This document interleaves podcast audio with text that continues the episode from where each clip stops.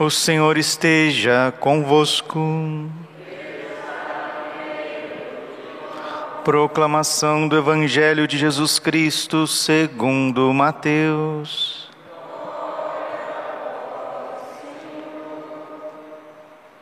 Naquele tempo, a fama de Jesus chegou aos ouvidos do governador Herodes. Ele disse a seus servidores: é João Batista que ressuscitou dos mortos, e por isso os poderes miraculosos atuam nele. De fato, Herodes tinha mandado prender João, amarrá-lo e colocá-lo na prisão por causa de Herodíades, a mulher de seu irmão Filipe. Pois João tinha dito a Herodes: não te é permitido tê-la como esposa. Herodes queria matar o João, mas tinha medo do povo, que o considerava como profeta. Por ocasião do aniversário de Herodes, a filha de Herodíades dançou diante de todos e agradou tanto Herodes que ele prometeu com juramento dar a ela tudo o que pedisse. Instigada pela mãe, ela disse: dá-me aqui num prato a cabeça de João Batista. O rei ficou triste, mas por causa do juramento diante dos convidados, ordenou que atendessem o pedido dela. E mandou cortar a cabeça de João no cárcere. Depois a cabeça foi trazida num prato, entregue à moça, e esta levou para sua mãe. Os discípulos de João foram buscar o corpo e o enterraram. Depois foram contar tudo a Jesus. Palavra da salvação. Ave Maria, cheia de graça, o Senhor é convosco. Bendita sois vós entre as mulheres. Bendito o fruto do vosso ventre, Jesus. Santa Maria, Mãe de Deus, rogai por nós, pecadores, agora e na hora de nossa morte. Vinde, Espírito Santo, vinde por meio da poderosa intercessão do Imaculado Coração de Maria, vossa amadíssima esposa. Podemos sentar um pouquinho. Jesus, manso e humilde de coração. O profeta Oséias nos diz no capítulo 4, versículo 6: o meu povo se perde por falta de conhecimento. E o profeta Jeremias, no capítulo 48, versículo 10, diz assim: maldito aquele que faz a obra do Senhor com negligência. Então, dois problemas.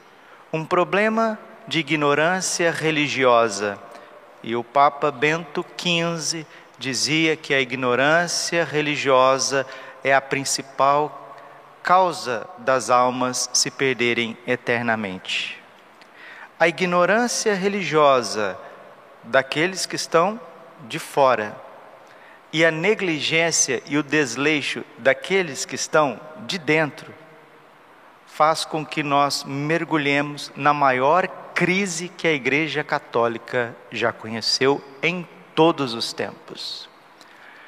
Não é de segredo para ninguém que as coisas vão de mal a pior, tanto no âmbito eclesiástico quanto no âmbito social. Nós estamos tateando e chegando perto de um colapso social e de um cisma na Igreja Católica Apostólica Romana, né? Em 1054, a Igreja perde ali a unidade com o cisma do Oriente, fazendo com que os patriarcados orientais se desligassem da comunhão com o Santo Padre. Em 1517, com a Revolução Protestante, né, que é nociva, extremamente nociva, que tirou do seio da Igreja Católica inúmeros cristãos. Já faz 500 anos que a Igreja vem respirando com um pulmão, e o Papa Francisco só tem um pulmão. Na carta encíclica sobre a unidade da Igreja, Ut Unum Sint, o Papa São João Paulo II, ele faz uma prece. Pede a Nossa Senhora a graça de apressar o seu triunfo para que a Igreja volte a respirar com os dois pulmões. Isto é, a unidade com a Igreja Oriental Ortodoxa e o retorno dos nossos irmãos protestantes. Enquanto a Igreja estiver nesta fadiga, nesse cansaço, nesse pós-Covid, né? Porque o Covid, se ele não mata, ele aleja, né? Não é assim? Se ele não mata, ele aleja. A Igreja não morre, mas ela está manctola, ela está mancando, a Igreja está mancando, a Igreja está fadigada.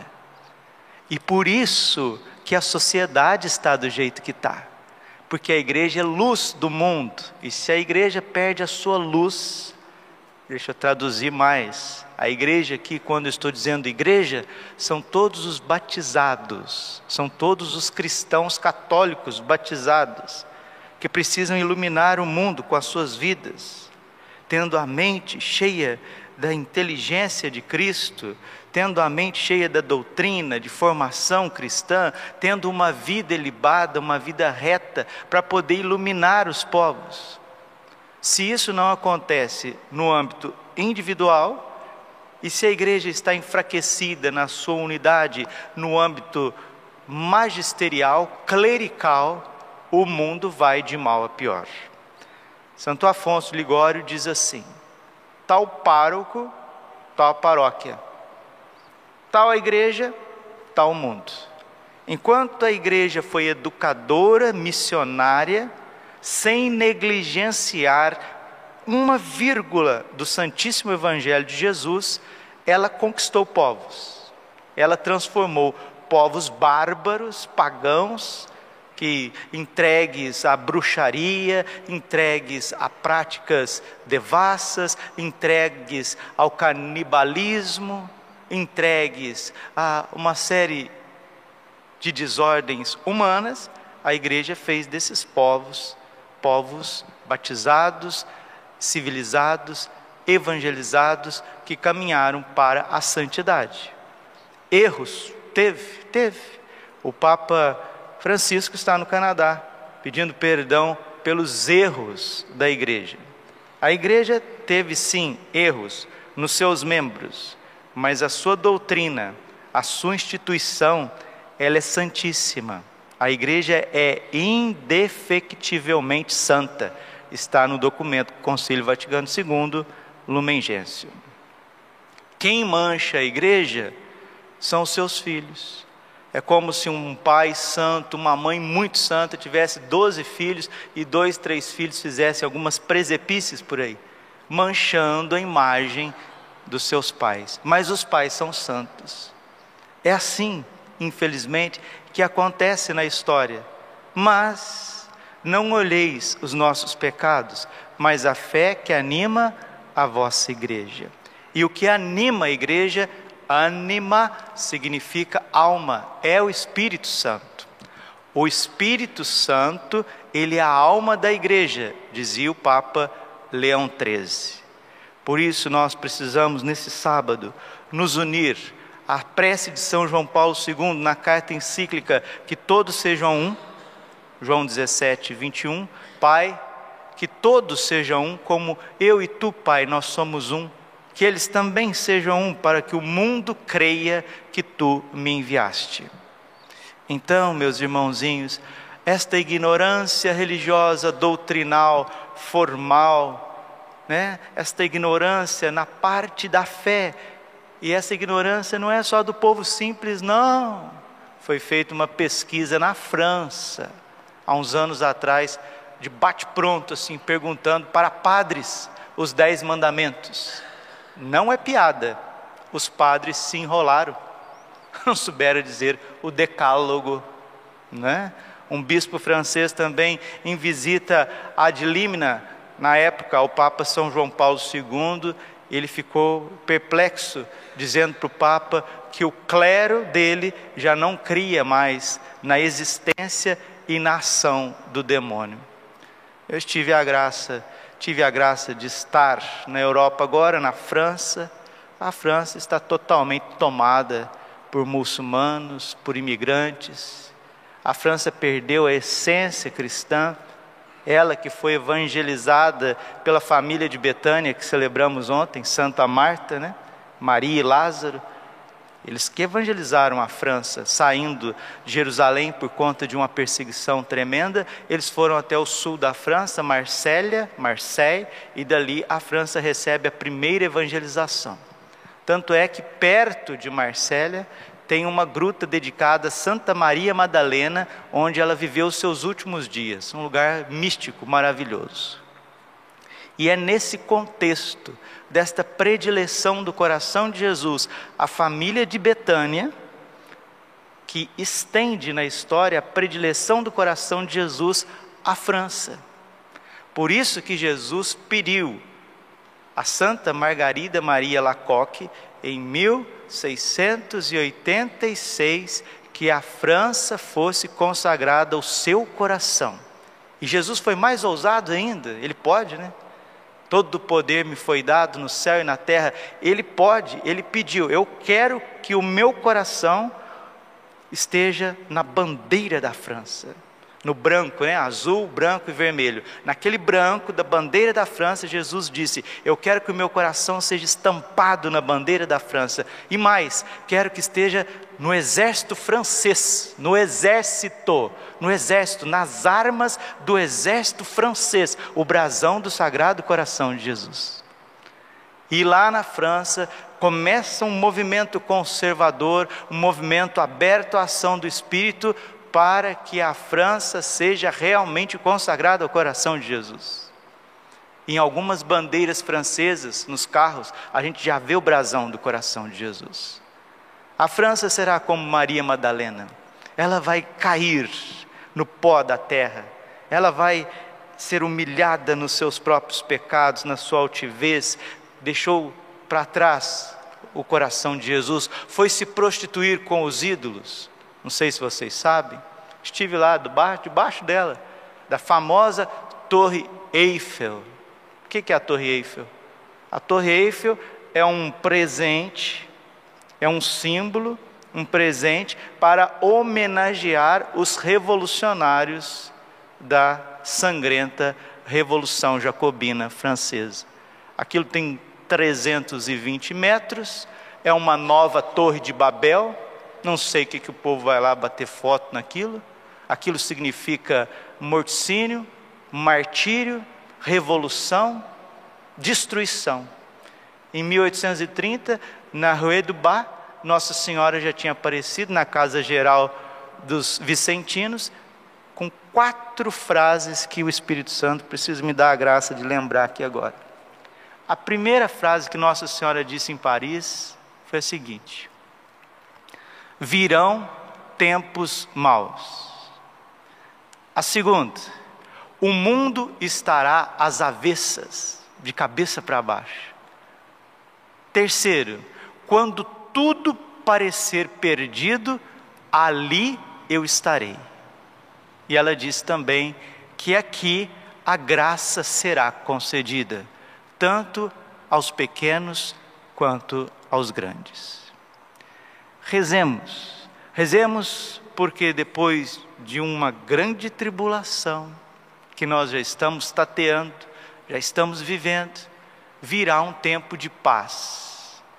A igreja vai seguir o seu curso, um Papa será eleito, porque o Papa Francisco já tem 85 anos, o Papa Emérito Bento está com 96 anos, eles vão passar, o Espírito Santo vai dar um Papa muito santo, a estatura das dificuldades desse mundo.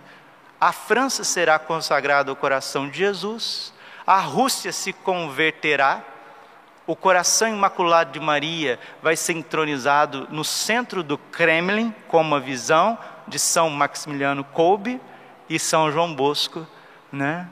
Também tem a profecia que ele recebeu também de São Domingos Sávio, a conversão da Inglaterra. A Inglaterra se convertendo é o símbolo dos protestantes que se convertem. A Rússia se convertendo é o símbolo dos ortodoxos que se convertem. E a França se convertendo é símbolo dos católicos que se convertem. E a conversão é isso. É a unidade, é o amor, é a vida reta, cheia de virtudes, onde há um só Senhor, uma só fé, um só batismo. Efésios capítulo 4, versículo 5.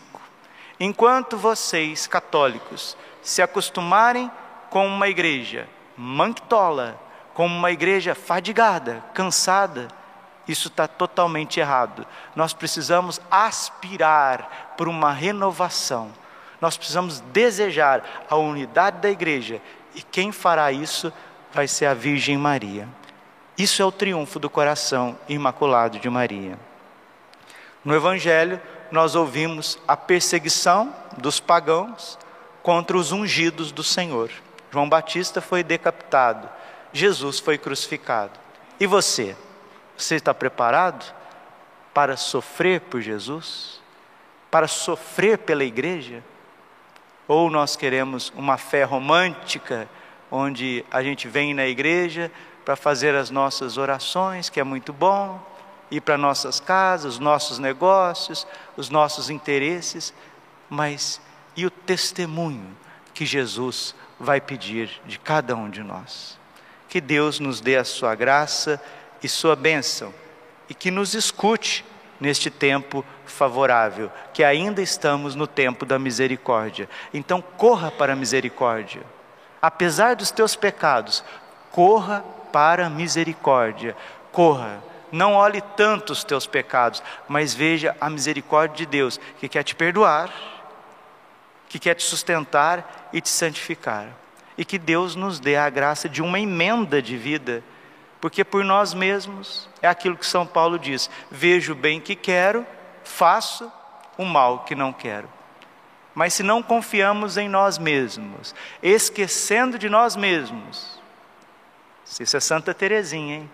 Olha que valor precioso esse ensinamento da doutora da igreja. Como que ela vivia o amor concreto? Primeiro passo de Santa Teresinha para viver um amor concreto era esquecer de si mesma e fazer tudo por amor a Jesus. E ela é tão ousada que um dia ela rezou para Jesus assim, falou: Jesus, eu quero te amar tanto, tanto, eu quero te oferecer tanto meu amor, mas eu quero que o Senhor não saiba que sou eu que estou te amando. Eu quero ficar escondida. Eu não quero ver, não quero que o Senhor veja que o amor que o Senhor está recebendo vem de mim, mas eu quero te amar. Esquecida de si mesma. Santa Teresinha, copadroeira da França. Também tive lá na casa dela, em Alençon, onde ela nasceu. E fui também em Lisieux, onde estão os restos mortais dela, numa urna belíssima de ouro, dada pelos brasileiros. Dada pelos brasileiros. Tem muitas graças para acontecer ainda, mas agora é o tempo da decisão. A decisão é sua. Está prestes a perder a cabeça? Está prestes a ser crucificado por Jesus? Glória ao Pai, ao Filho e ao Espírito Santo, como era no princípio, agora e sempre. Coração imaculado de Maria, confiança, saúde e vitória. Cantemos o nosso ofertório.